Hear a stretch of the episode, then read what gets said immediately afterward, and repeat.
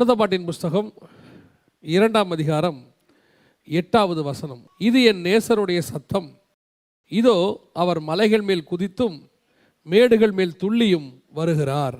நாம் கண்களை மூடுவோம். நல்ல தகப்பனே சர்வ வல்லமையுள்ள எங்கள் ஆண்டவரே இந்த அருமையான நேரத்திற்காக உமக்கு ஸ்தோத்திரம். மகிமையுள்ள கரத்தில் எங்களை தாழ்த்துகிறோம். ஆண்டவரே கடந்த ரெண்டு ஆண்டு காலமாக அடைக்கப்பட்ட காலத்திலிருந்து இந்த மூன்றாவது ஆண்டுக்குள்ளே நாங்கள் வந்திருக்கிறோம். இப்பொழுதும் உங்களுடைய கரம் எங்களோடு கூட இருப்பதுக்காக உமக்கு ஸ்தோத்திரம். நீர் திறந்த வாசலை ஒருவரும் பூட்ட முடியாதுப்பா.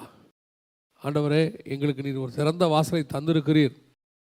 தேசமே உலகமே அடைக்கப்பட்டிருந்தாலும் கூட நாங்கள் உண்மை ஆராதிப்பதற்கென்று ஒரு வாசலை திறந்து கொடுத்திருக்கிறீரப்பா. அதற்காக உமக்கு ஸ்தோத்திரம். ஆவியானவர் நீங்கள் தான் வார்த்தைகளை இருதயத்துக்குள்ளே கொண்டு போகிறவங்க வேத வாக்கியங்களை அறிந்து கொள்ளும்படி இருதயத்தை திறக்கிறவர் நீங்கள் தான் ஆவியானவரே. இந்த காலை வேளையிலே நீர் எங்களோடு கூட பேசும்படி நாங்கள் செபிக்கிறோம் உங்களுடைய மகிமையுள்ள கரத்தில் தாழ்த்துகிறோம். எங்கள் ஆண்டவர் இயேசுவின் நாமத்தில் பிதாவே அல்லேலூயா. உன்னத பாட்டின் புஸ்தகம் இரண்டாம் அதிகாரம் எட்டாவது வசனத்தில் மணவாட்டி தன்னுடைய மணவாளனை குறித்து ஒரு வார்த்தை விதமாக சொல்லுகிறார். என்ன சொல்கிறாங்கன்னா இது என் நேசருடைய சத்தம். இதோ அவர் மலைகள் மேல் குதித்தும் மேடுகள் மேல் துள்ளியும் வருகிறார். இந்த உன்னத பாட்டின் புஸ்தகத்தை குறித்து நாம் எல்லோருக்கும் அறிந்திருக்கிறோம். இது வந்து ஆண்டவராக இயேசு கிறிஸ்துவுக்கும் திருச்சபைக்கும் உள்ளதான ஒரு தொடர்பு. இந்த தொடர்பை தான் நாம் இங்கே உன்னதமான ஒரு அனுபவமாக பார்க்கிறோம். இதில் திருச்சபையானது இயேசுவை பார்த்து சொல்லக்கூடியதான ஒரு வார்த்தை நேசரை பார்த்து சொல்கிறது இது என் நேசருடைய சத்தம். அவர் மலைகள் மேல் குதித்தும் மேடுகள் மேல் துள்ளியும் வருகிறார் அப்படின்னு இருக்கு. மணவாளன் வருகிறதை பார்க்கும்போது மணவாட்டிக்கு தெரிகிறது இது என் நேசருடைய சத்தம் அப்படின்னு சொல்லி. அதுவும் அவர் எங்கே வரும்போது மலைகள் மேல் குதித்து மேடுகள் மேல் துள்ளி வரும்போது அவர் சொல்லுகிறார் இது என் நேசருடைய சத்தம். பொதுவாக ஒரு மணவாளனுடைய சத்தம் மணவாட்டிக்கு நன்றாகவே தெரியும். அது எப்படிப்பட்ட ஒரு சத்தமாக இருந்தாலும். சமீபத்தில் ஒருத்தருடைய சாட்சியை கேட்டுக்கொண்டிருந்தேன். அப்பொழுது அந்த சாட்சியில் சொல்கிறாங்க நானும் அவங்களும் ஒரு ரூமில் உட்காந்து பேசிக்கிட்டு இருந்தோம் அப்படின்னு அவங்க ஆரம்பிக்கிறாங்க. ஆரம்பிக்கும் போது அவர் சொல்கிறாரு அவர் வந்து வெளியே இருக்கிற தன்னுடைய உதவியாளரை கூப்பிடுகிறார்.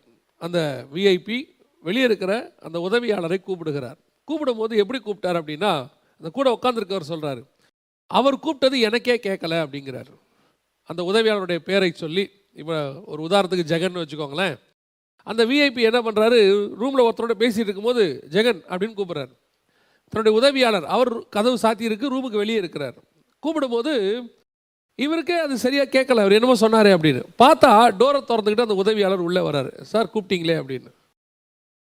இது அந்த கூட இருந்தவர் சொல்கிறாரு எனக்கு ரொம்ப ஆச்சரியமாக இருந்தது. எப்படி இவருடைய அந்த மெல்லிய சத்தம் அப்படி மைல்டாக கேட்குது எனக்கே சரியாக கேட்கல இதுதான் புரிதல். அந்த தன்னுடைய எஜமானுக்கும் அந்த வேலை செய்கிறவருக்கும் அவரோடு கூட இருக்கக்கூடியதான ஒரு மனம். அவர் கூப்பிட்ட உடனே மற்றவங்களுக்கு கேட்குதோ இல்லையோ அவருக்கு கேட்குது சில நேரங்களில் எல்லா பிள்ளையும் கீழே விளையாடிக்கிட்டு இருக்கோம். வீட்டில் தாயார் உட்காந்துருப்பாங்க கீழே விளையாடிக்கிட்டு இருக்கோம். பிள்ளைகள் விளையாடுற சவுண்டு கேட்டுகிட்டே இருக்கோம். கிட்டத்தட்ட ஒரு பத்து பிள்ளைகள் விளையாடிட்டு இருக்கோம். அதில் பார்த்தீங்கன்னு சொன்னால் தான் பிள்ளை ஏதோ ஒன்று கீழே விழுந்து அழுதுச்சுன்னா அந்த தாயாருக்கு டக்குன்னு தெரியும் இது என் பிள்ளை சவுண்டு மாதிரி இருக்குதே. பத்து பிள்ளை விளையாடினாலும் தன் பிள்ளையுடைய சவுண்டு அவங்களுக்கு தனியாக தெரியும்.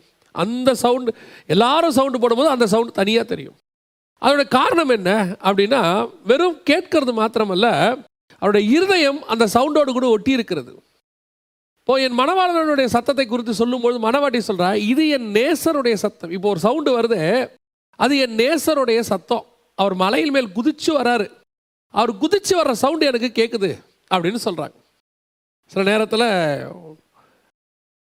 தன்னுடைய கணவன் நடந்து வர சவுண்டை வச்சே அது தன்னுடைய கணவன் அப்படிங்கிறத அவங்க கண்டுபிடிச்சிருவாங்க. அவர் அவங்க பார்க்கவே மாட்டாங்க வீட்டில் தான் இருப்பாங்க. அந்த சவுண்டு கேட்கும். வரும்போது சொல்லுவாங்க எங்கள் வீட்டுக்கார் வராரு அப்படிம்பாங்க. அதோட அர்த்தம் என்ன அப்படின்னு கேட்டிங்கன்னா அந்த சவுண்டு அவங்களுக்கு பழக்கப்பட்டு அந்த சவுண்டு மற்றவங்கலேருந்து இருக்கக்கூடிய ஒரு சின்ன டிஃப்ரென்ஸ் அவங்களுக்கு தெரியும். அப்போது நேசருடைய சத்தத்தை குறித்து சபைக்கு தெரியணுமா அந்த சபை என்ன செய்தான் இது என் நேசருடைய சத்தம். இன்னைக்கு நமக்கு தெரியுமா? நம்முடைய ஆண்டவருடைய சத்தம் என்ன நமக்கு தெரியுமா? அதுவும் ஆண்டவர் வந்து எப்படி வராரா? மலையின் மேல் குதித்து. ஒவ்வொரு சூழ்நிலையிலையும் வரும்போது நமக்கு தெரியணும். அதாவது நான் பொதுவாக சொல்லுவேன். ஒரு மகன் வீட்டுக்குள்ளே நுழையும் போதே அந்த தாயார் பார்த்தீங்கன்னா அந்த பையனுடைய முகத்தை பார்த்தே சொல்லுவாங்க அவன் சாப்பிட்டானா இல்லையான்னு. அந்த தாயார் அந்த முகத்தை பார்த்தே சொல்லுவாங்க அவனுக்கு ஏதோ ஒரு பிரச்சனை இருக்குது இல்லைன்னு.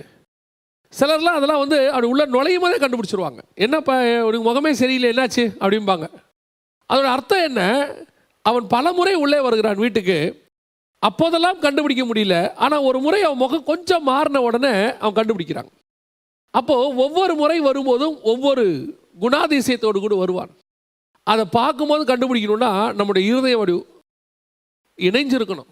அதான் இது என் நேசருடைய சத்தம். ஆனால் இந்த சத்தம் எப்படிப்பட்ட சத்தம்? மலையின் மேல் குதித்து வருகிற சத்தம். அப்போ அந்த மலையின் மேல் குதித்து வரக்கூடிய நேசருடைய சத்தத்தை நாம் அறிந்திருக்கிறோமா? இன்னைக்கு சபை வந்து கடைசி காலத்தில் எப்படி இருக்குது அப்படின்னு கேட்டால் சபைக்குள்ளே எல்லா சத்தமும் இருக்குது சபைக்குள்ளே எல்லா சத்தமும் இருக்குது ஒரு பக்கம் இன்ஸ்ட்ருமெண்ட் சத்தம் இருக்குது இன்னொரு பக்கம் நல்ல ஆராதனை சத்தமும் இருக்குது நல்ல உண்மையாக உண்மையோடும் ஆவியோடும் ஆராதிக்கிற சவுண்டும் இருக்குது இன்னொரு பக்கம் சபைக்குள்ளே பலவிதமான சத்தங்கள் இருந்தாலும் கூட தேவனுடைய சத்தம் சபைக்குள்ளே இருக்கா? அந்த சத்தம் என்னன்னு நமக்கு தெரியுமா? சபைக்கு தெரியுமா? இன்னைக்கு மனுஷன் பேசுறது தெரியுமா? கர்த்தர் பேசுறாருன்னு தெரியுமா? இல்லை சாத்தான் பேசுறான்னு தெரியுமா? ஏன் இன்னைக்கு நிறைய சபைகளில் கள்ள உபதேசம் பேசும்போது அநேகருக்கு ஏன் பெரும்பான்மையானவர்களுக்கு அது கள்ள உபதேசம் என்று தெரிகிறது? ஒரு ஒரு குறிப்பிட்ட கூட்டத்துக்கு மட்டும் அது கள்ள உபதேசம்னு தெரிய மாட்டேங்குது.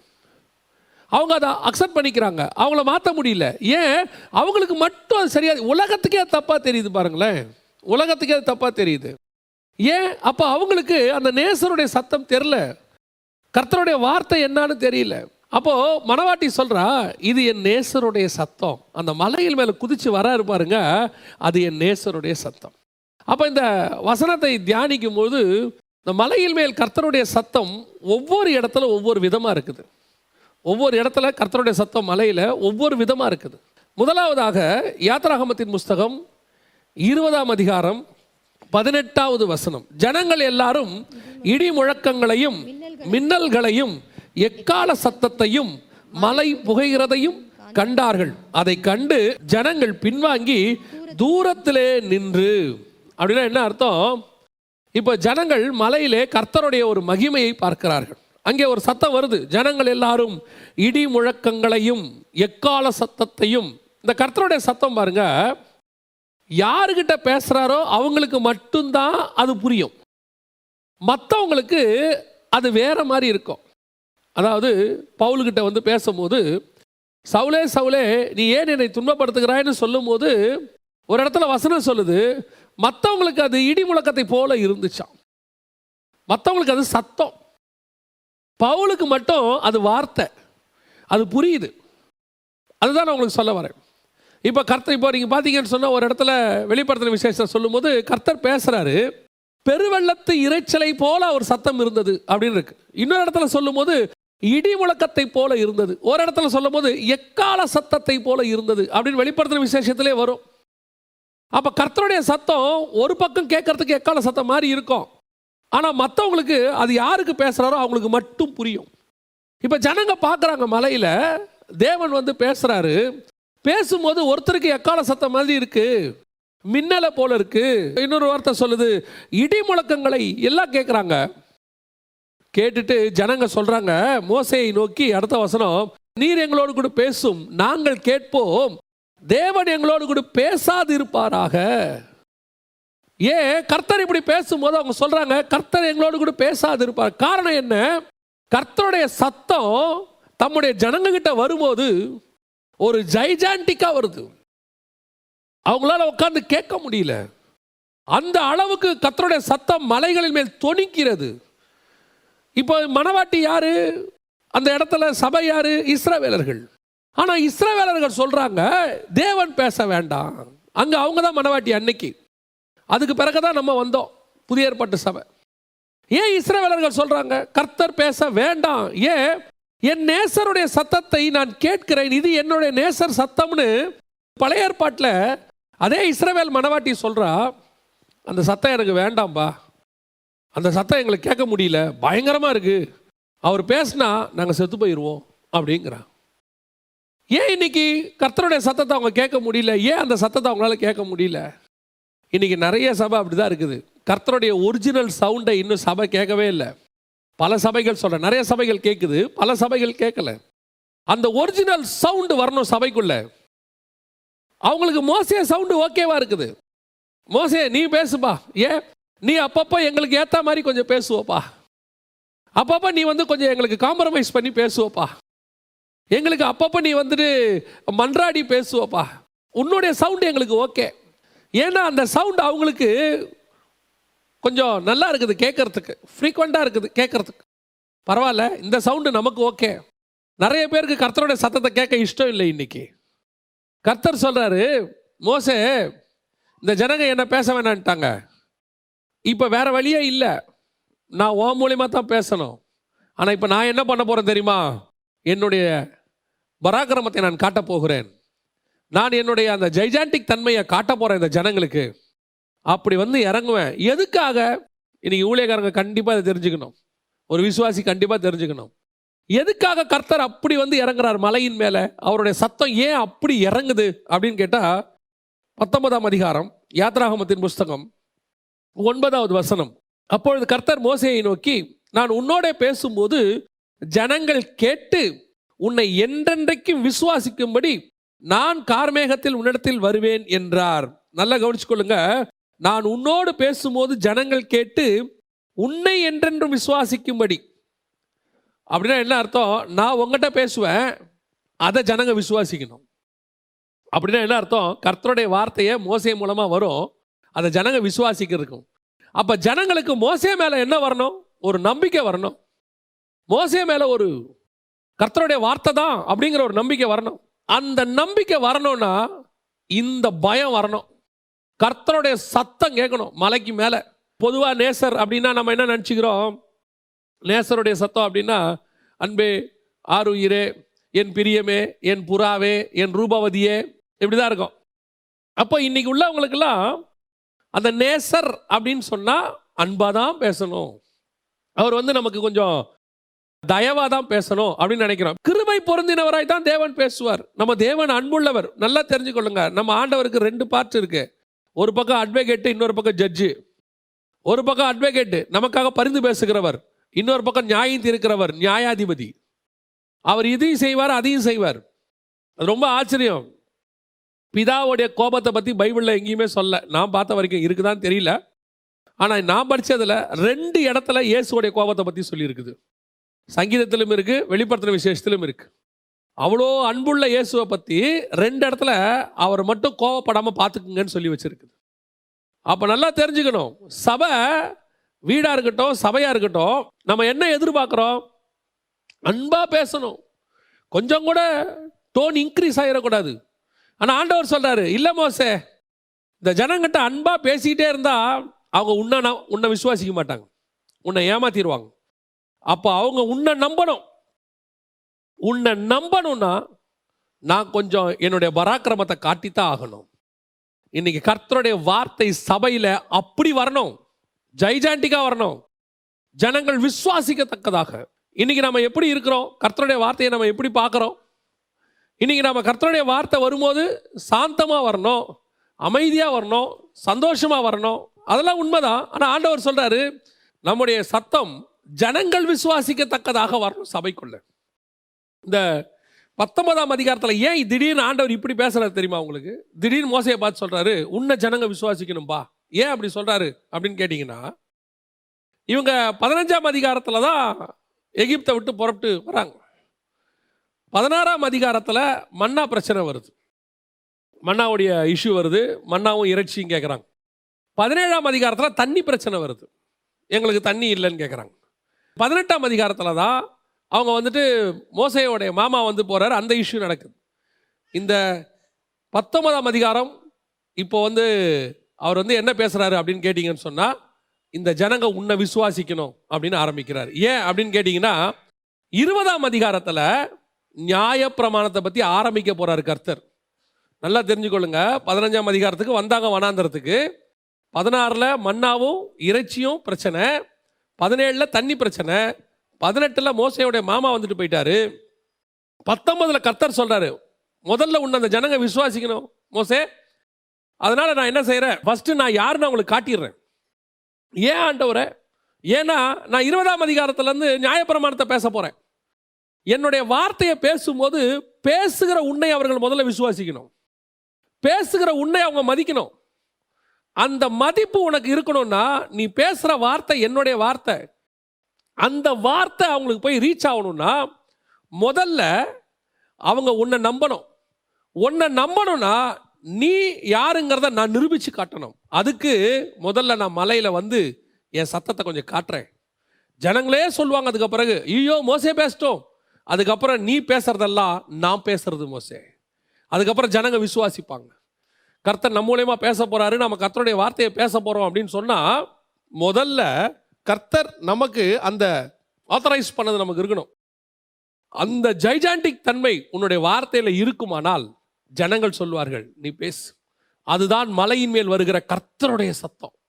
இன்னைக்கு அப்படி ஒரு அங்கீகாரத்தை கர்த்தர் நம்ம மேலே வச்சிருக்கிறாரா? சில ஊழியக்காரங்க பேசும்போது பாருங்க அழகா சொல்லுவாங்க இது கர்த்தருடைய சத்தங்க.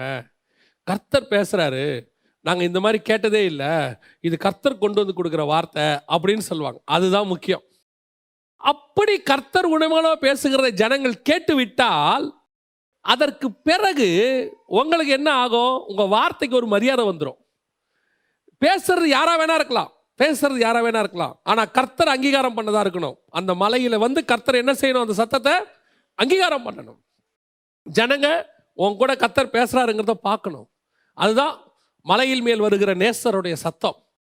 இப்போ பாருங்க இவங்க அப்போஸ்தலர்கள் எந்திரிச்சு நின்று பேசுகிறாங்க அவங்க பேசும்போது வசனம் சொல்லுது ஐந்தாம் அதிகார அப்போ படிக்கல வசனம் சொல்லுது ஜனங்களுக்கு அவர்கள் மேல் பயம் உண்டாயிற்று. கிட்ட சேர்றதுக்கு பயப்படுறாங்க. என்ன காரணம்?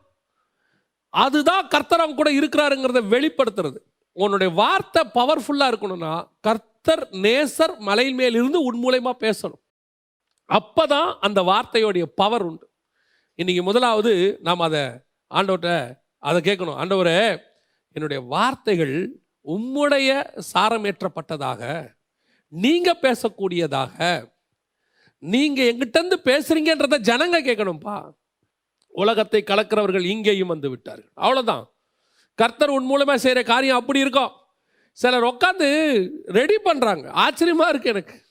உட்காந்து அப்படியே இப்படி பண்ணால் சபையை வளர்க்கலாமா? இப்படி பண்ணால் ஊழியத்தை வளர்க்கலாமா? இப்படி பண்ணால் க்ரௌடை கூட்டலாமா? என்ன பண்ணால் க்ரௌடு வரும்? நீ ஒன்றும் பண்ணாத. கர்த்தர் கூட இரு. கர்த்தர் உன் கூட இருக்கட்டும். கர்த்தர் உன் மூலயமா பேசட்டும். தானாக எல்லாமே நடக்கும். உன் பக்கம் திரும்பும். நீ உட்காந்து இதுக்கெல்லாம் யோசிக்கிற நேரத்தை விட்டுட்டு தேவ சமூகத்தில் உட்காந்துரு அந்த நேரத்தை தேவ சமூகத்தில் உட்காருங்க உன்மேல் ஒரு பயம் உண்டாகும். அதான் ரொம்ப முக்கியம்.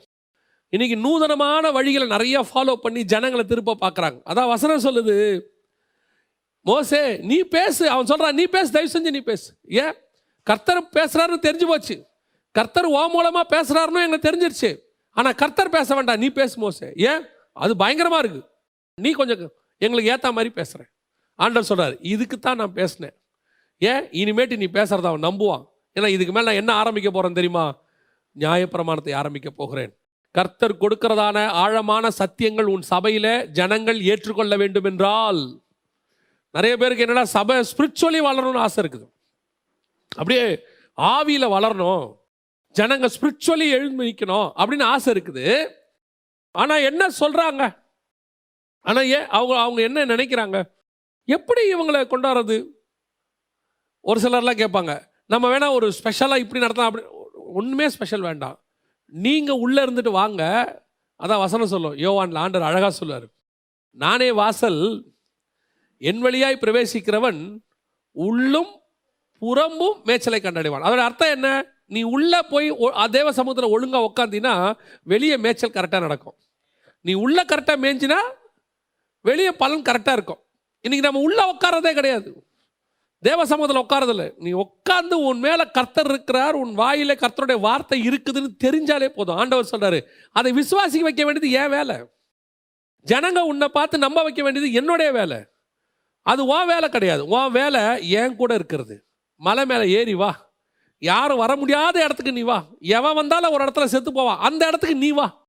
அப்போ ஜனங்களுக்கு தெரியும் நாங்கள் போக முடியாத இடத்துக்கு மோசையாக போக்குறாரு அதான் உன்னுடைய ஸ்பிரிச்சுவல் ஸ்டாண்டர்ட் உன் விசுவாசி போக முடியாத ஸ்பிரிச்சுவல் ஸ்டாண்டர்டுக்கு நீ போகணும். உன்னுடைய ஸ்பிரிச்சுவல் ஸ்டாண்டர்டே உன் விசுவாசியோட இருக்குன்னா ஒரு ஊழியக்காரனுடைய ஸ்பிரிச்சுவல் ஸ்டாண்டர்டும் விசுவாசியோட ஸ்பிரிச்சுவல் ஸ்டாண்டர்டும் ஒரே ஸ்டாண்டர்டாக இருக்குமானா? எப்படி விசுவாசி கேட்பான் யோசித்து பாருங்க. பத்தாவது படிக்கிற பையனுக்கு இன்னொன்று பத்தாவது படிக்கிறவங்களே பாடம் எடுத்தாங்கன்னா எப்படி பையன் உட்காந்து கேட்பான் பாடம் எடுக்கிற டீச்சர் என்னவா இருக்கணும்? அவங்க பிஎட் முடிச்சிருக்கணும். அவங்க பிஹெச்டி பண்ணியிருக்கணும். அப்போ தான் அவன் உட்காந்து கேட்பான் அப்போ என்னுடைய ஸ்பிரிச்சுவல் ஸ்டாண்டர்ட் எங்கே இருக்குது? மலைக்கு கீழே வந்தாலே செத்து போவான். ஆனால் மலைக்கு மேலே மோசே போகிறானே கீழே ஒரு ரவுண்டு போட்டிருக்கிறாங்கப்பா. எல்லை அதை அதை தொட்டாலே செத்துருவோம். இவன் மேகத்துக்குள்ள போறானே. இந்த சத்தத்தை கீழே கேட்கும் போதே நம்ம செத்து போவோமே. இவன் மேலே போய் கேட்டுட்டு வரானே. இவனுடைய சத்தம் தான் கர்த்தருடைய சத்தம் என்று ஜனங்கள் உன்னை விசுவாசிக்க தொடங்குவார்கள். அங்க வரணும் நீ. அந்த ஸ்பிரிச்சுவல் ஸ்டாண்டர்ட் வரணும். அந்த ஸ்பிரிச்சுவல் ஸ்டாண்டர்ட் வந்துச்சுன்னா கீழே இருக்கிற ஜனங்கள் உன் வார்த்தையை கேட்பார்கள். பயம் உண்டாகும். இன்னைக்கு ஏன் சபையினுடைய சத்தம் ஜனங்களுக்கு பயத்தை உண்டாக்கவில்லை? ஏன் ஊழியக்காரனுடைய சத்தம் ஜனங்களுக்கு பயத்தை உண்டாக்கவில்லை? எலியாவின் சத்தம் ஜனங்களுக்கு பயத்தை உண்டாக்கியது. எலிசாவின் சத்தம் பயத்தை உண்டாக்குது. வந்து உபேதையா சொல்கிறான் ஆண்டவனே நீ சொல்லிடுவ நான் ராஜாட்ட போய் சொல்ல போவேன். அதுக்குள்ளே ஆண்டவன் வேற எங்கேயா கூட்டிகிட்டு போயிடுவாரு. நான் செத்து போவேன். ஏன்? எலியா மேலே ஒரு பயம் இருக்கு. எலிசா மேலே ஒரு பயம் இருக்கு. அந்த பயம் சபையின் மேலே வரணும். காரணம் என் நேசர் மலையின் மேல் குதித்து என் சபை என்னோடு கூட இருக்கிறார். என் நேசருடைய சத்தம் என்னோடு கூட இருக்கிறது. அதுதான் நம்பர் ஒன் ரெண்டாவது மத்திய எழுதின சுவிசேஷம் இருபத்தி ஏழாம் அதிகாரம் ஐம்பதாவது வசன வாசி இயேசு மறுபடியும் மகா சத்தமாய் கூப்பிட்டு ஆவியை விட்டார். நல்லா கவனிங்க. இப்போ ரெண்டாவது கொல்கத்தா மலை மேலே இயேசுவோடைய சத்தம். நேசருடைய சத்தம் அடுத்து எங்கே வருது அப்படின்னு கேட்டிங்கன்னா மலையின் மேல் வருது. முதலாவது சத்தம் எதுக்காக? அங்கீகாரம். நான் என் மனவாட்டியோடு கூட பேசுகிறேன். நீ பே அவன் பேசுகிறத நீங்கள்லாம் நம்பணும். என் ஊழியக்காரனோட நான் பேசுகிறேன் அவன் பேசுகிறத நீங்கள்லாம் நம்பணும். காரணம் அது என்னுடைய சத்தம் அப்படின்னு நமக்கு ஒரு ஆத்தரைஸ்டு பண்ணுறதுக்கு கத்தருடைய சத்தம் மலை மேலே வந்துச்சு. மத்திய எழுதின சுவிசேஷம் இருபத்தி ஏழு ஐம்பதில் வசனம் சொல்லுது அவர் மகா சத்தமாய் கூப்பிட்டு தன்னுடைய ஜீவனை விட்டார். அப்படி விடும்போது இயேசு மறுபடியும் மகா சத்தமாய் கூப்பிட்டு ஆவியை விட்டார். அப்பொழுது அதான் ரொம்ப முக்கியம் ஐம்பத்தோராவது வசனம் அப்பொழுது தேவாலயத்தின் திரைச்சீலை மேல் தொடங்கி கீழ் வரைக்கும் ரெண்டாக கிழிந்தது பூமியும் அதிர்ந்தது கண்மலைகளும் இழந்தது. இப்போ அடுத்த சத்தம் கண்மலை பிளக்குது பூமி அதிருது இப்போ இயேசுடைய சத்தம் ஒன்று வந்துச்சு. மகா சத்தமாய் கூப்பிட்டு மலையின் மேல் அதுவும் இந்த சத்தம் வருது. இந்த சத்தம் எதுக்காக அப்படின்னு கேட்டிங்கன்னா இந்த சத்தத்தின் வழியாகத்தான் ரெண்டாவது ஆண்டவர் திரைச்சீலையை கிழிக்கிறார். அந்த சத்தம் என்ன பண்ணுதுன்னு கேட்டிங்கன்னா திரைச்சீலையை மேலிருந்து கீழாக கிழிக்கிறது. அவருடைய அர்த்தம் என்ன? பரிசுத்த ஸ்தலத்திலிருந்து மகா பரிசுத்த ஸ்தலத்திற்கு வழியை ஆயத்தம் பண்ணுகிற சத்தம் தான் கர்த்தருடைய சத்தம். மலையின் மேல் தொணிக்கிற சத்தம் எதுக்காக? முதல்ல என்ன அங்கீகாரம் பண்ணுது?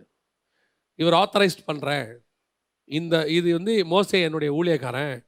இந்த மனவாட்டி என்னுடைய சபை அப்படின்னு ஆத்தரைஸ்ட் ரெண்டாவது என்ன? அதோடைய சத்தத்தினுடைய அர்த்தம் என்ன? அப்படின்னு கேட்டிங்கன்னு சொன்னால் இந்த சத்தம் போட்ட உடனே கிட்டத்தட்ட ரெண்டாயிரம் வருஷமா அடைக்கப்பட்டிருந்த ரெண்டாயிரம் வருஷமா மூடப்பட்டிருந்த ஒரு வழி திறக்கிறது. அந்த நாளில் அந்த சத்தம் மகா சத்தமாய் கூப்பிட்டார். அதோடைய அர்த்தம் என்ன? அடைக்கப்பட்ட வாசல்களை திறக்கிற சத்தம் தான் என்னுடைய நேசருடைய சத்தம். பல நேரங்களில் நாம் நினைக்கிறோம் இந்த வழியை யாரும் ஓப்பனே பண்ண முடியாது. க்ளோஸ்ட் அவ்வளோதான் அப்படின்னு நினைக்கிறோம்.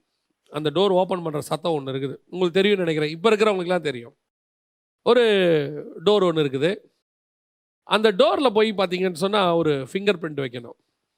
அந்த ஃபிங்கர் பிரிண்ட் ஒரு நான் சொல்கிறது ஒரு பயங்கரமான பேங்க்கு அதோட இது அதோட மேனேஜருடைய ஃபிங்கர் பிரிண்ட் இருக்கும். அவர் வச்சா தான் அது ஓப்பன் ஆகும். நீங்கள் அதுக்கிட்ட போய் என்ன வேணால் சொல்லி பாருங்களேன். என்ன சவுண்டு வேணால் கொடுத்து பாருங்க. சிலர்லாம் வாய்ஸ் கமாண்ட் வச்சுருப்பாங்க. மற்றபடி யார் சொன்னாலும் அது திறக்காது. என்ன சொன்னாலும் திறக்காது. ஆனால் அதில் ஸ்டோர் பண்ணி அதுக்கு ஒரு கமாண்டு கொடுத்து வச்சுருப்பாங்க. யாருடைய சத்தம் அது உள்ளே இருக்கோ அவர் சத்தத்துக்கு தான் அது திறக்கும். வேறு யார் சத்தத்துக்கும் அது திறக்காது.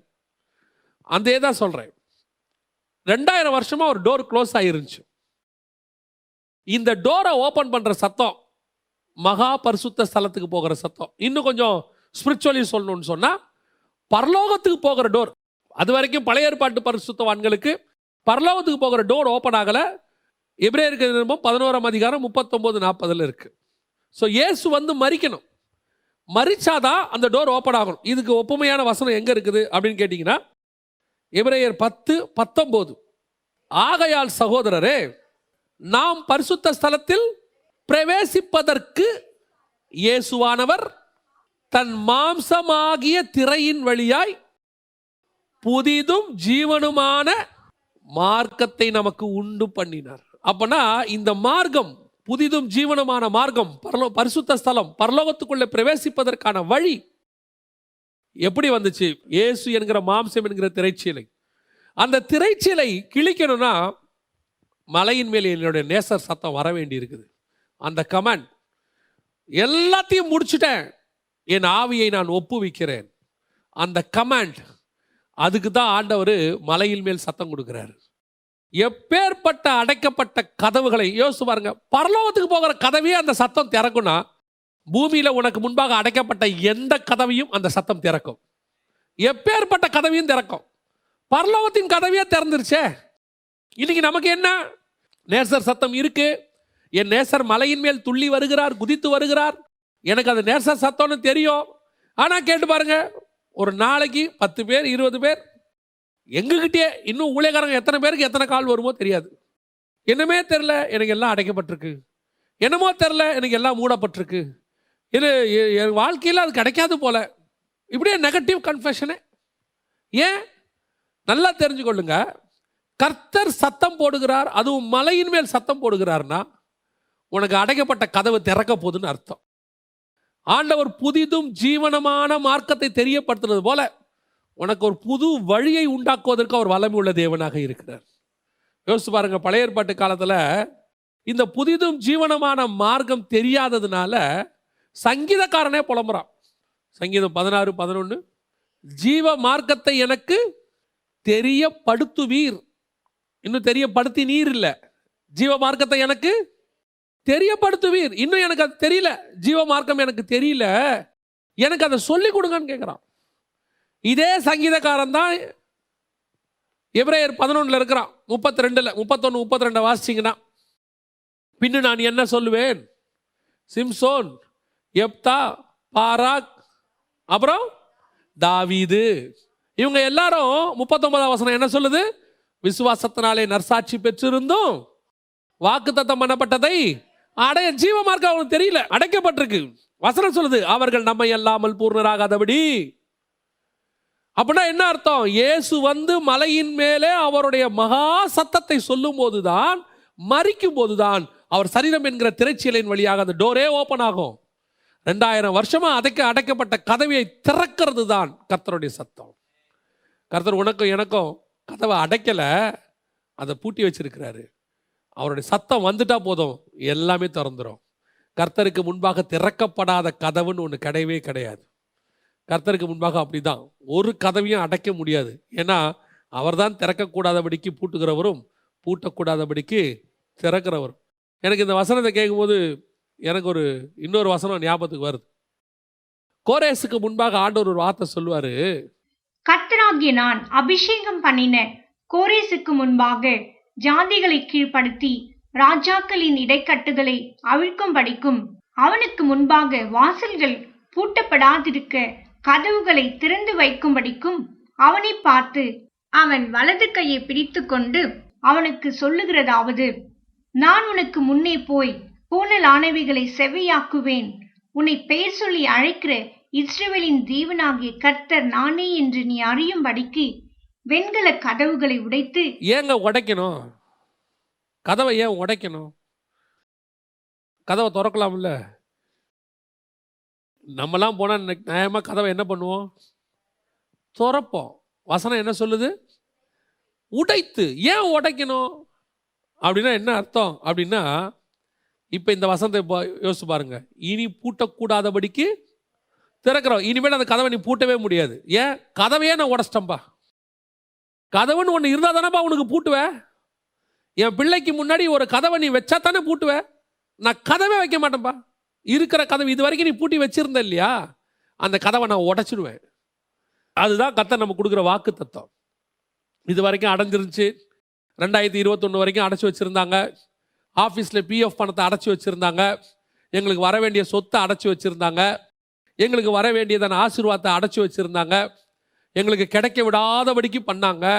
மேலே ஒரு ஆஃபீஸர் உட்காந்துக்கிட்டு எனக்கு ப்ரொமோஷனை வர விடாதபடிக்கு தடுத்தா. எங்கள் அக்கா தங்கச்சி அண்ணன் தம்பிங்கெல்லாம் எனக்கு விரோதமாக கிரியை செய்து எனக்கு வரவிடாதெல்லாம் தடுத்தாங்க. ஆண்டவர் சொல்கிறார் ஆமாம் இது வரைக்கும் பூட்டி வச்சுருந்தாங்க.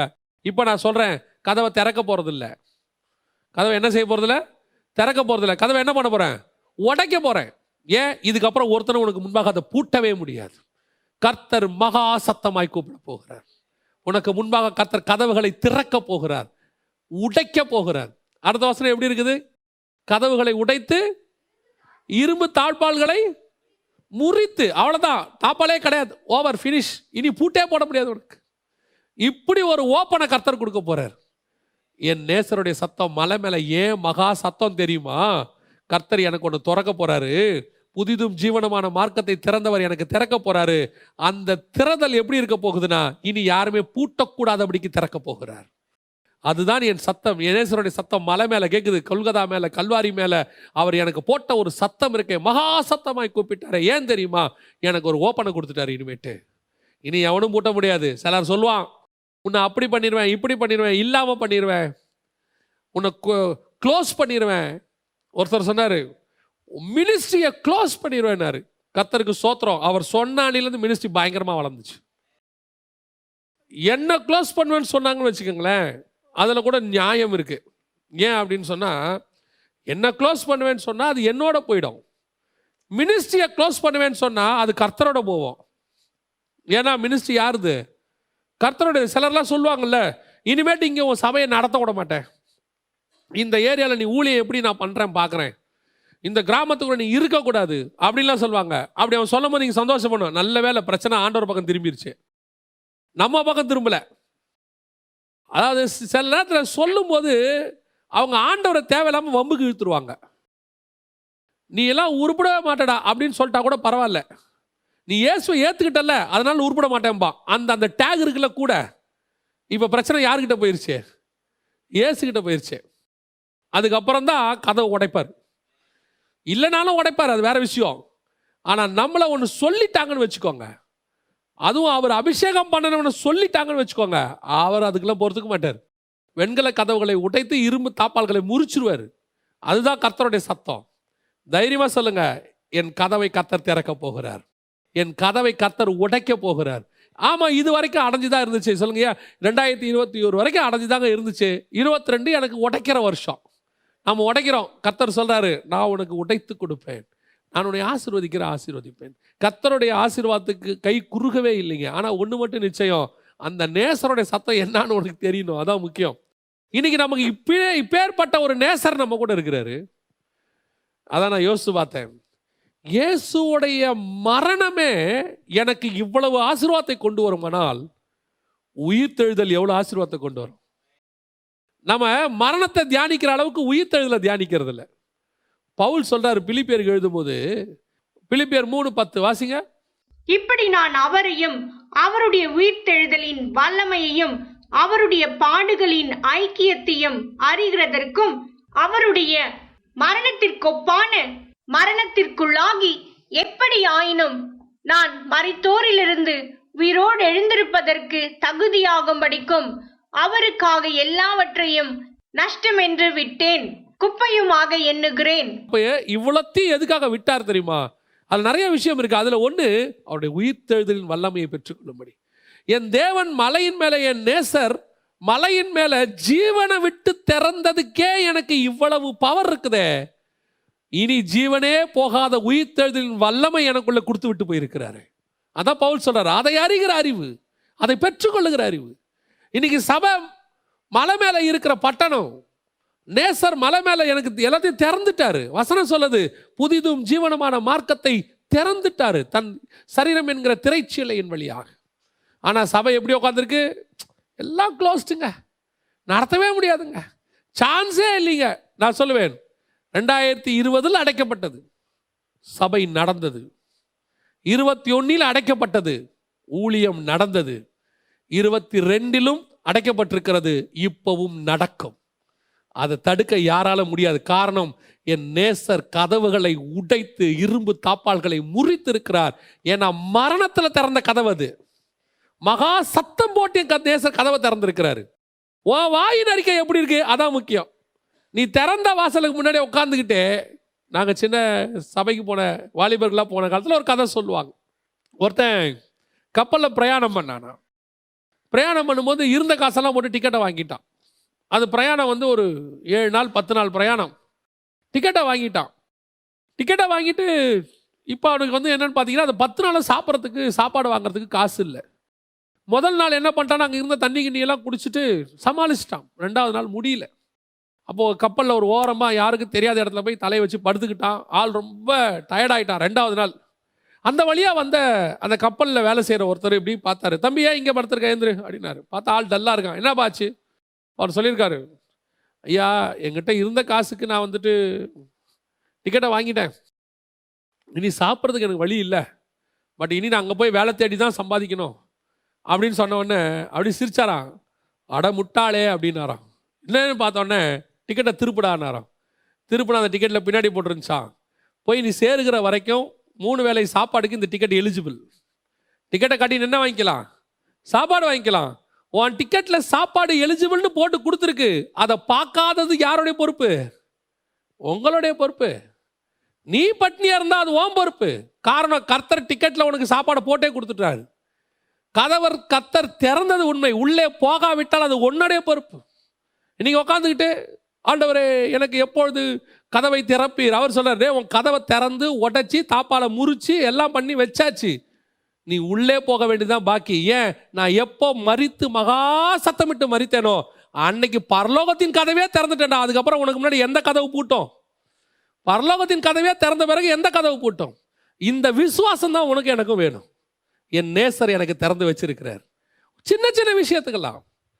மலையின் மேலே உன் நேசருடைய சத்தம் உனக்கு எல்லாவற்றையும் உனக்கு ஓப்பன் பண்ணி வச்சிருக்குது. ஓப்பன் பண்ணி வச்சிருக்கு. உனக்கு தெரியணும் ஆண்டவர் எனக்கு எல்லாத்தையும் திறந்திருக்கிறார். காரணம் என் நேசருடைய சத்தம் எனக்கு திறந்துச்சு. அவர் மகா சத்தமாய் திறந்துட்டார். அவர் திறந்து எல்லாத்தையும் வச்சிருக்கிறார். அடுத்தபடியாக ஒன்ராஜாக்களின் புஸ்தகம் பத்தொன்பதாம் அதிகாரம் பனிரெண்டாவது வசன வாசி பூமி அதிர்ச்சிக்கு பின் அக்கினி உண்டாயிற்று. அக்கினியிலும் கர்த்தர் இருக்கவில்லை. அக்கினிக்கு பின் அமர்ந்த மெல்லிய சத்தம் உண்டாயிற்று.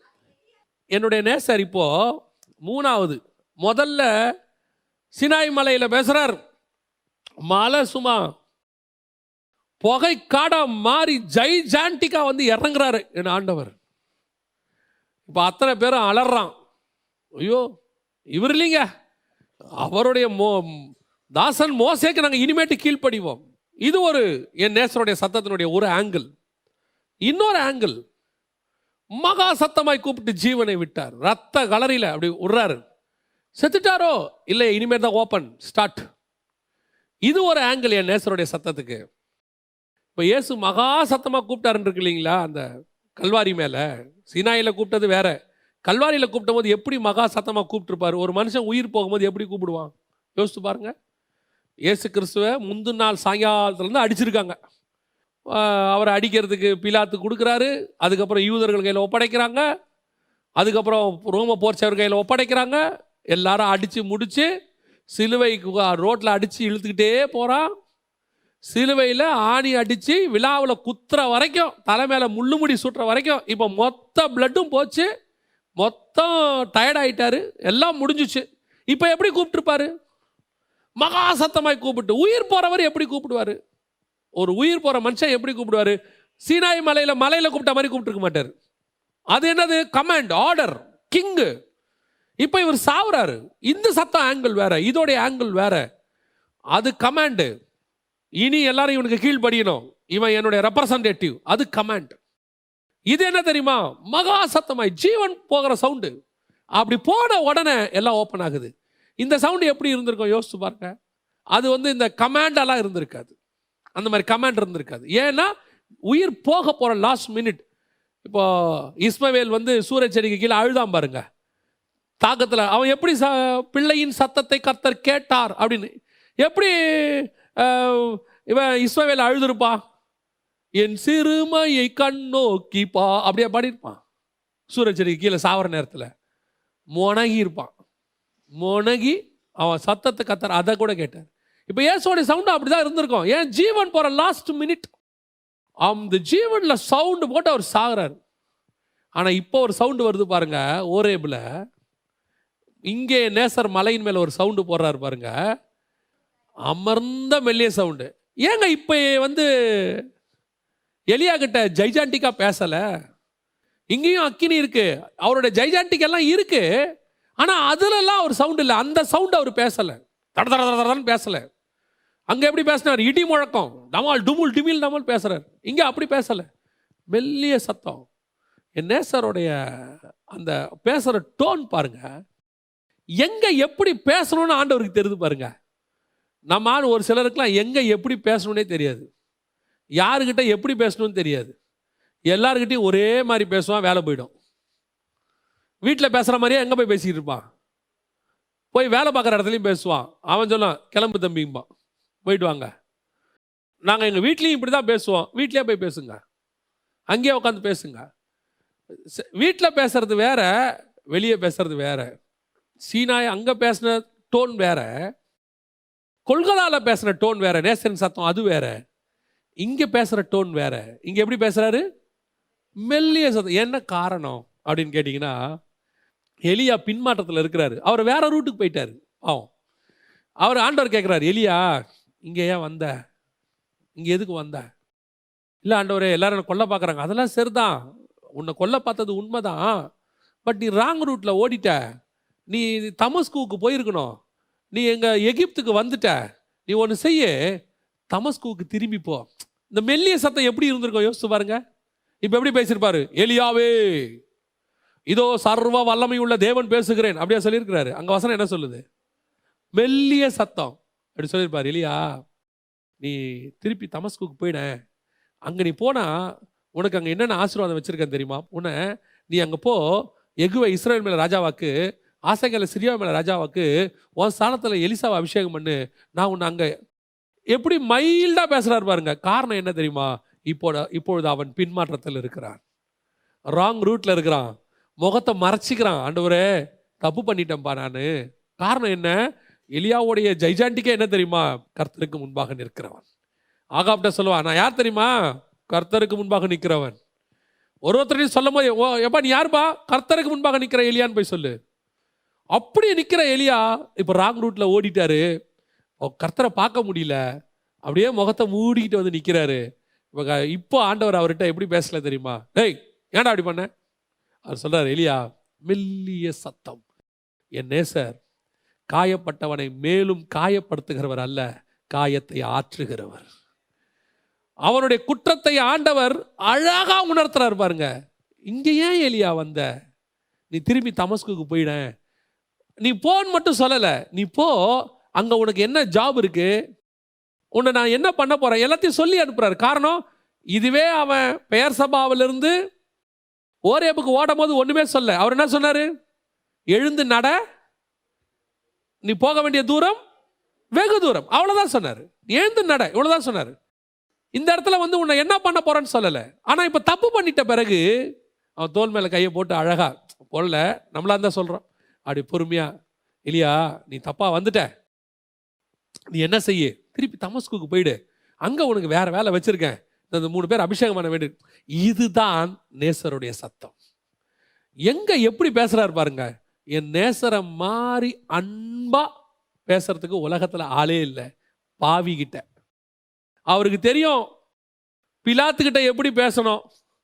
அவருக்கு தெரியும் தன்னை பிடிக்க வரவங்கிட்ட கெட்சமனையில் எப்படி பேசணும். அவருக்கு தெரியும் எலியா கிட்ட எப்படி பேசணும். பாருங்க எல்லாரையும் கூப்பிட்றாரு உயிர்த்தெழுந்த பிறகு. நான் முன்பு கலிலேயாவுக்கு போகிறேன்.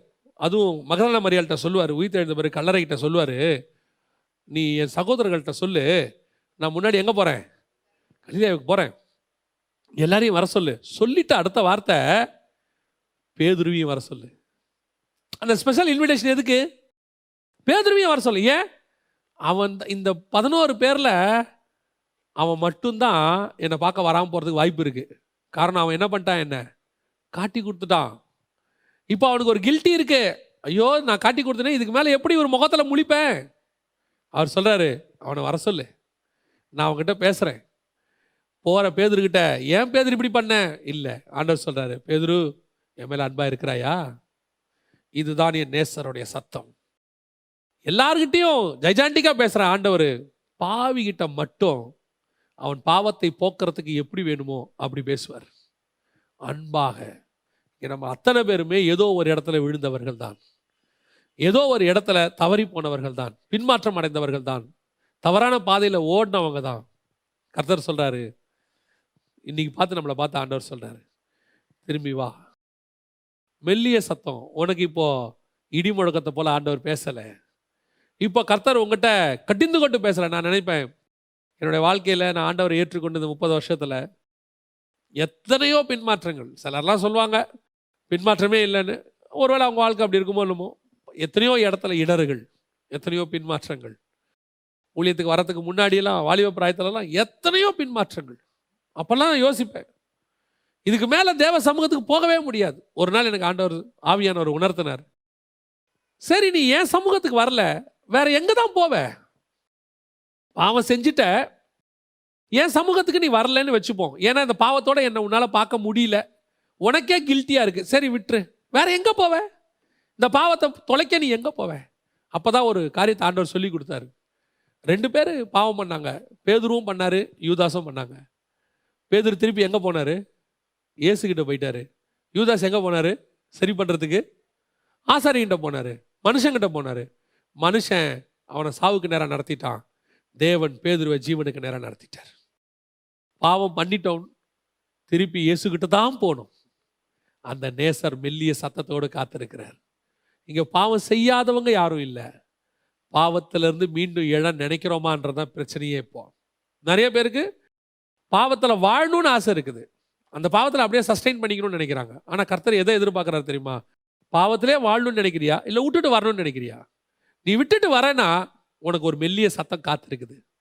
என் புறாவே என்று மனவாட்டியே எடுத்துக்கோங்களேன் உன்னத பாட்டில். அவளே தேவன் கதவை தட்டின போது திறக்கலையே. படுத்துட்டேன் வஸ்திரத்தை கழட்டிட்டேன். இப்போ பாருங்க அவர் போயிட்டாரு. க- அப்படி கைப்பிடியில் அந்த வாசனையை தடவி விட்டு போயிட்டாரு. திருப்பி ஓடி வரா. அடி ஒத்தலாம் நடக்குது. காவலர்கள் பிடிச்சு வஸ்திரத்தை எடுத்து ஆனால் என்ன பண்ணார் தெரியுமா? ஓடி வந்து அணைத்து கொண்டார். அந்த மெல்லிய சத்தம். நான் இருக்கிறேன் உனக்கு. என் மனவாளியை அழகாக சொல்வார் அவளை நான் சந்திக்கிற வரைக்கும் நான் வந்து எழுப்புகிற வரைக்கும் அவளை யாரும் எழுப்பாதீங்க. அதுதான் கத்தர் உன் மேலே என் மேலேயும் வச்ச பாசம். அந்த மெல்லிய சத்தம் இன்னைக்கும் ஜீவனோடு கூட இருக்கிறது. இன்றைக்கும் ஆண்டவர் உன- உனக்கும் எனக்கும் அந்த சத்தத்தை வச்சிருக்கிறார்.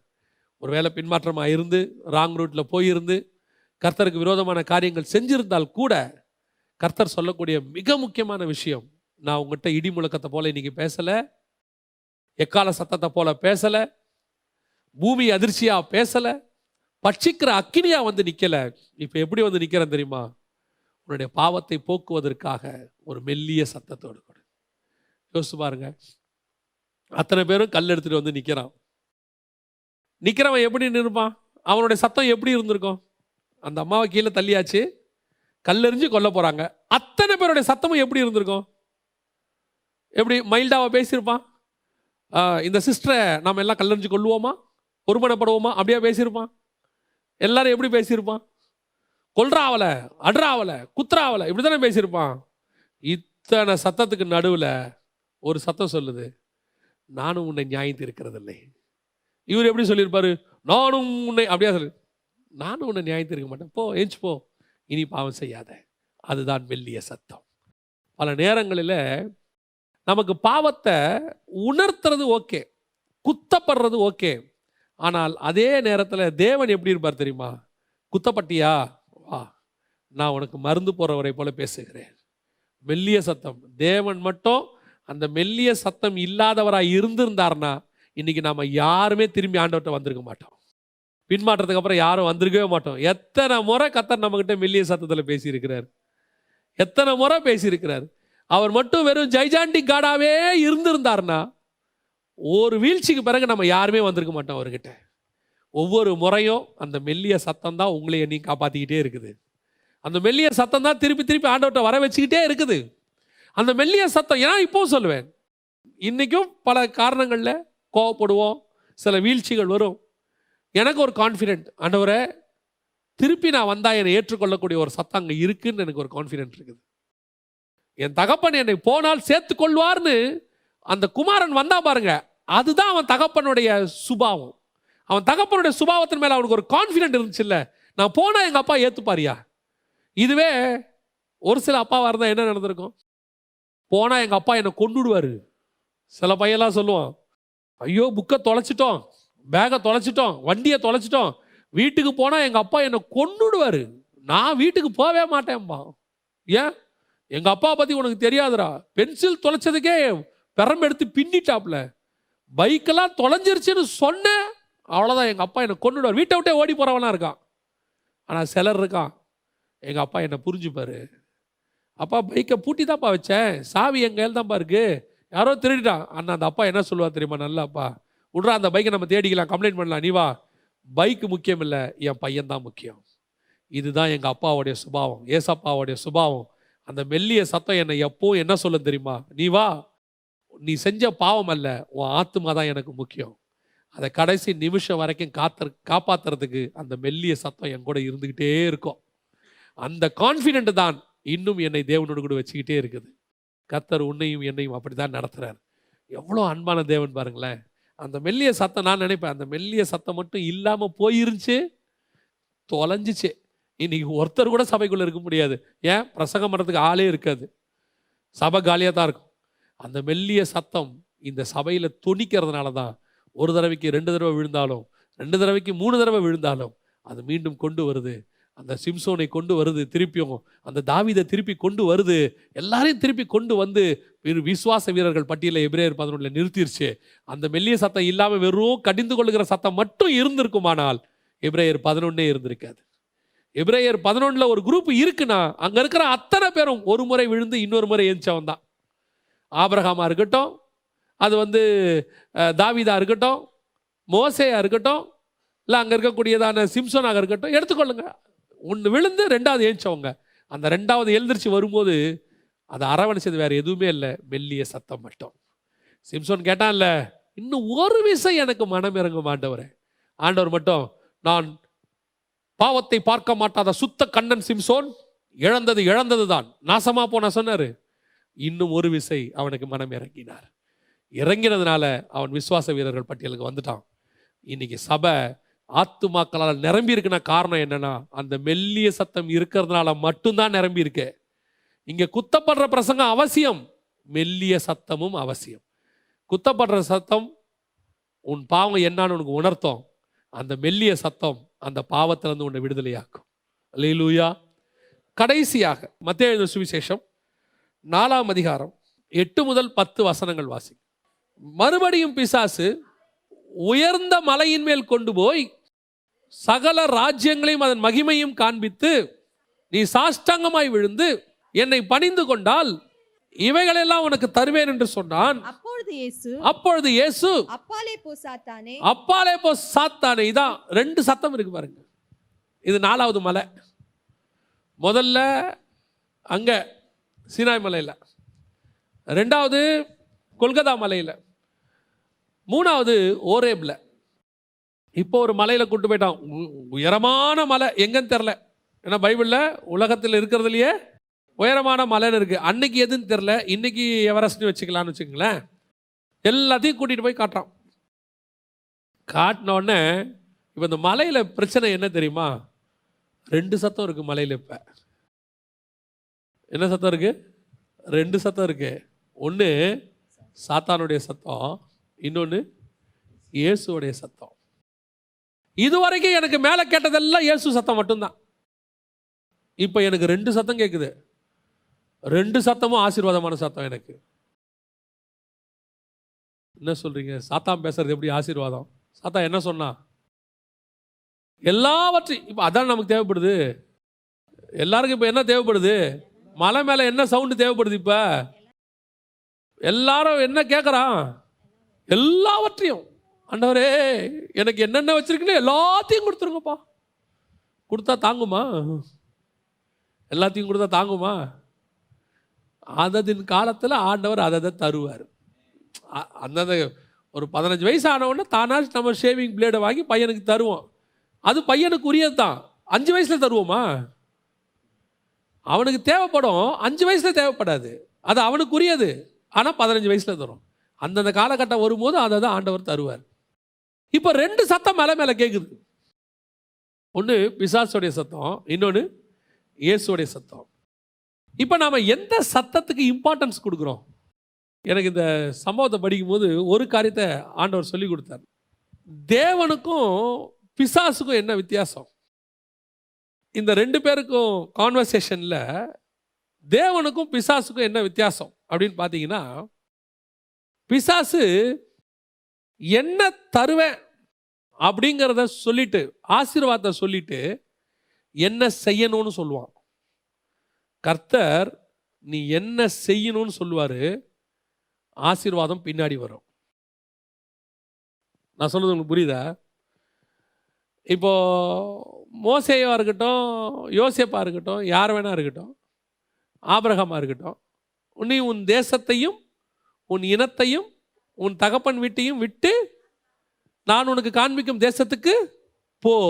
அப்புறம் நான் உன்னை பெரிய ஜாதியாக்குவேன். ஃபஸ்ட்டு கட்டளை ரெண்டாவது அந்த கட்டளைக்கான ஆசீர்வாதம். நீங்கள் எதை யாரை வேணால் எடுத்து பாருங்கள் பைபிளில். ஃபஸ்ட்டு இதை செய்.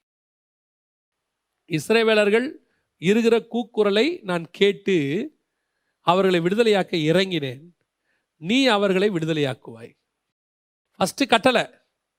அதுக்கப்புறம் தான் ஆசீர்வாதம். எல்லாமே ஃபஸ்ட் தேவனிடத்தில் பிசாசு ஃபஸ்ட்டு ஆசீர்வாதத்தை சொல்லிடுவான். உனக்கு எல்லாத்தையும் தந்துடுறேன். இப்போ நம்ம மைண்ட் எதில் போயிடும் இப்போ? அந்த ஆசீர்வாதத்துக்கு போயிடும். அதுக்கப்புறம் அவன் என்ன சொன்னாலும் நம்ம செய்வோன்றது தான் அவன் நம்பிக்கை. கர்த்தர் நான் சொல்கிறேன் உன்னால் செய்ய முடியுமான்னு பாரு. உன்னால் செய்ய முடியும்னா இந்த ஆசீர்வாதம் கிடைக்கும். டிஃப்ரென்ஸ் புரியுதா? எதை ஃபஸ்ட்டு சொல்கிறாரு எதை செகண்ட் சொல்கிறாருன்னு மலை மேலே கர்த்தருடைய சத்தம் எப்படி இருக்கும் அப்படின்னு கேட்டிங்கன்னு சொன்னால் ஆசீர்வாதத்தை முதன்மைப்படுத்துறதாக இருக்காது தேவனை முதன்மைப்படுத்துறதாக இருக்கும்.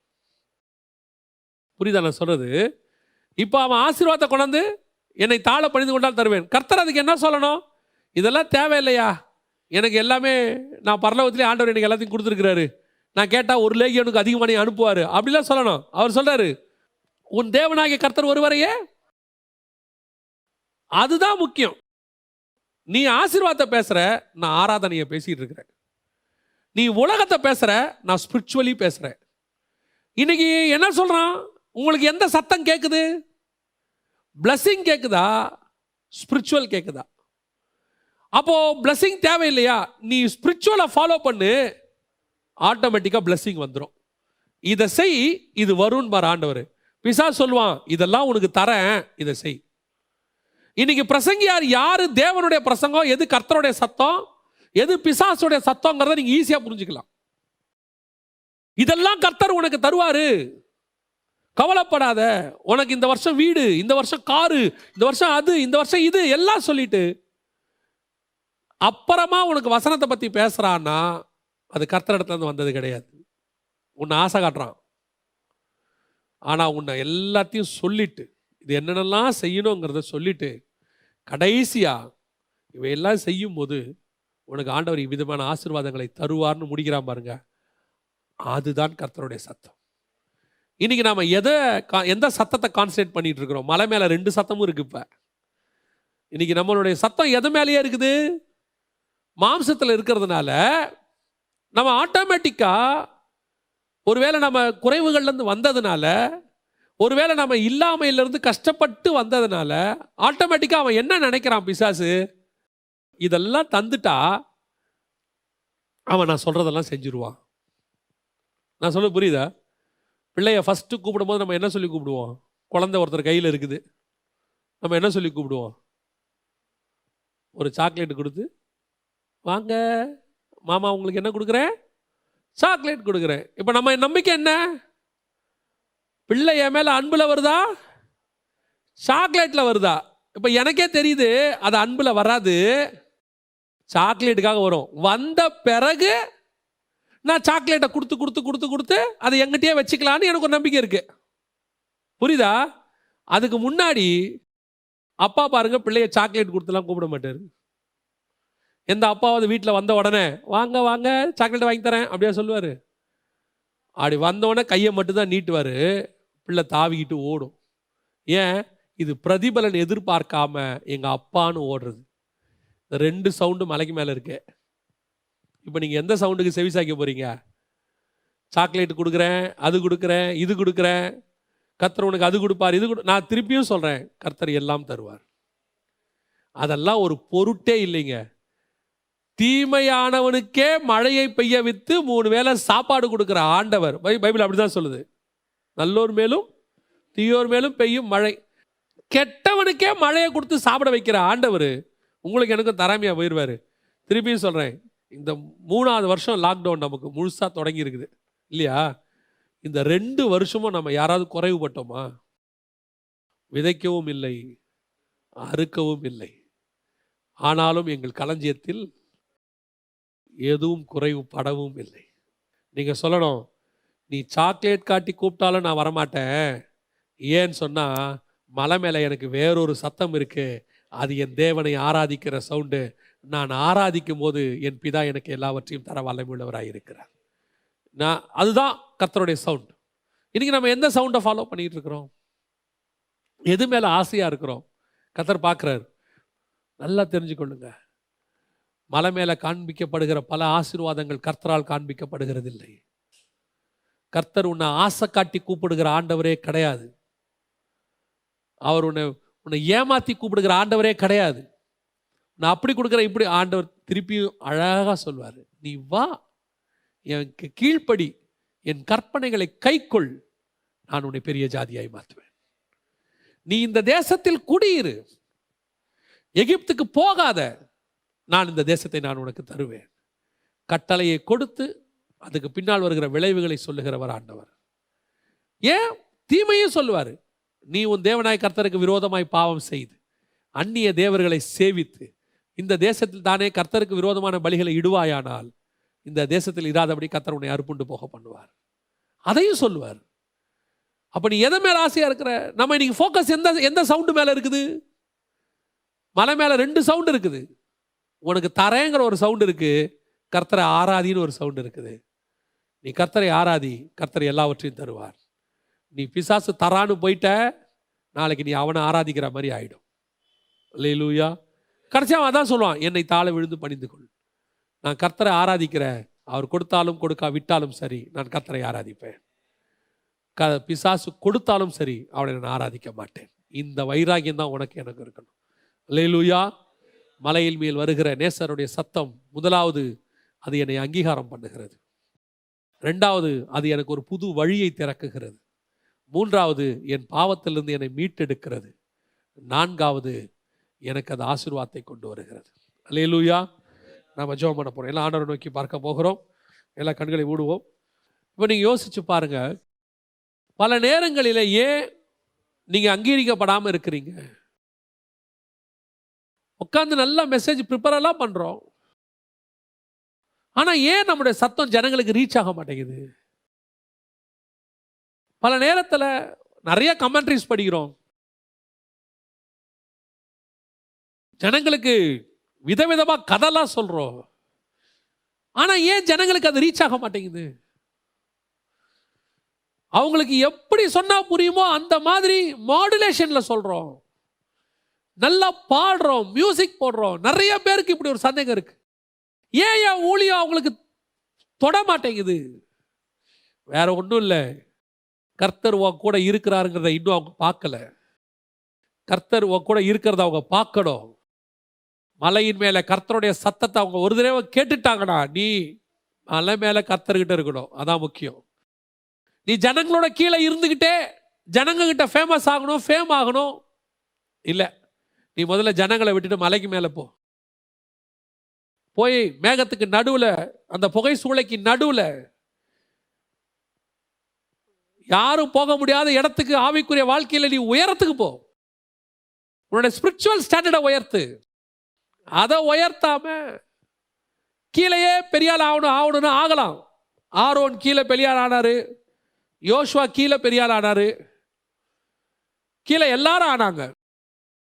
மலை மேலே போனவங்களை தவிர கீழே இருக்கிறவங்களும் பெரியாள் ஆனாங்க. ஆனால் ஒன்று தெரியுமா?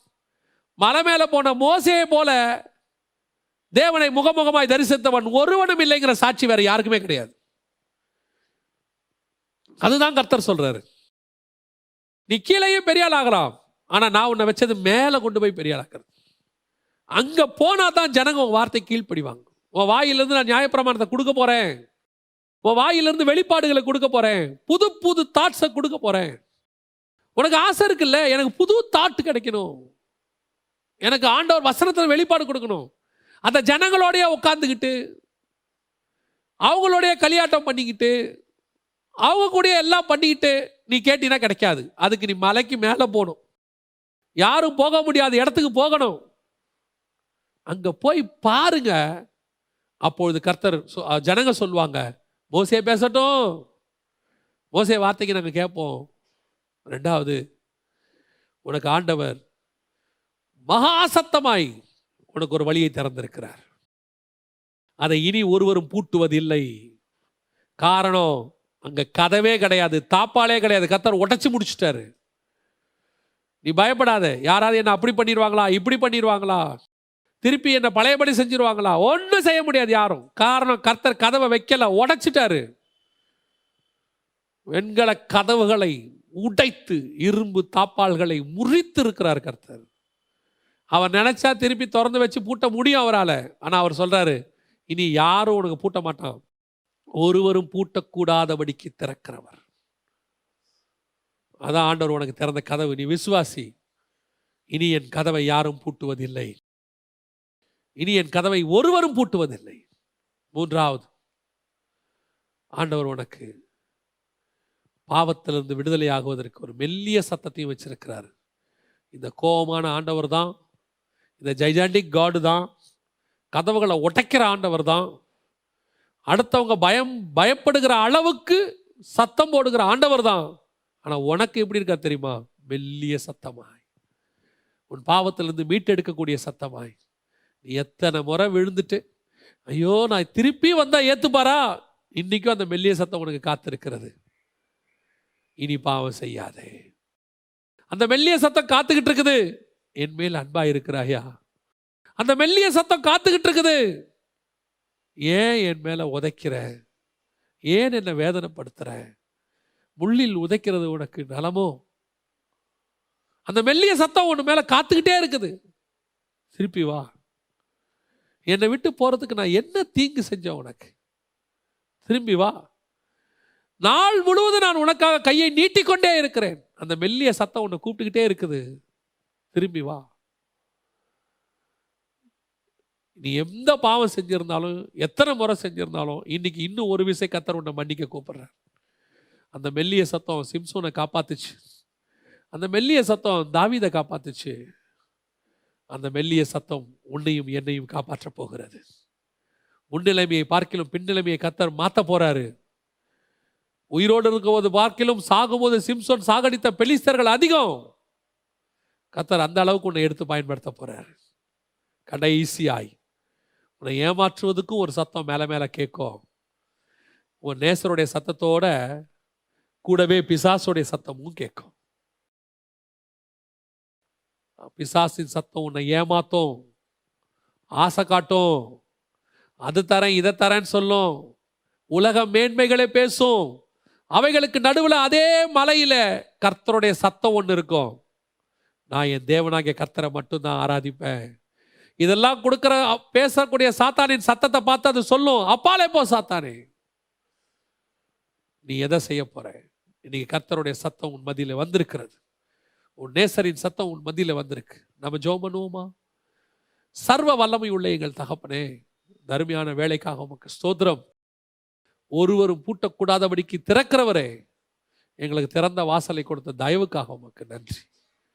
மகிமையுள்ள கரத்தலை தாழ்த்துகிறோம். இந்த வார்த்தைகள் நூற்றுக்கு நூறு பலன் கொடுப்பதாக உடைய கிருபையுள்ள கரத்தில் தாழ்த்துகிறோம். எங்கள் ஆண்டவர் இயேசுவின் நாமத்தில் ஒப்பு கொடுத்து ஜெபிக்கிறோம். எங்கள் ஜீவனுள்ள நல்ல பிதாவே.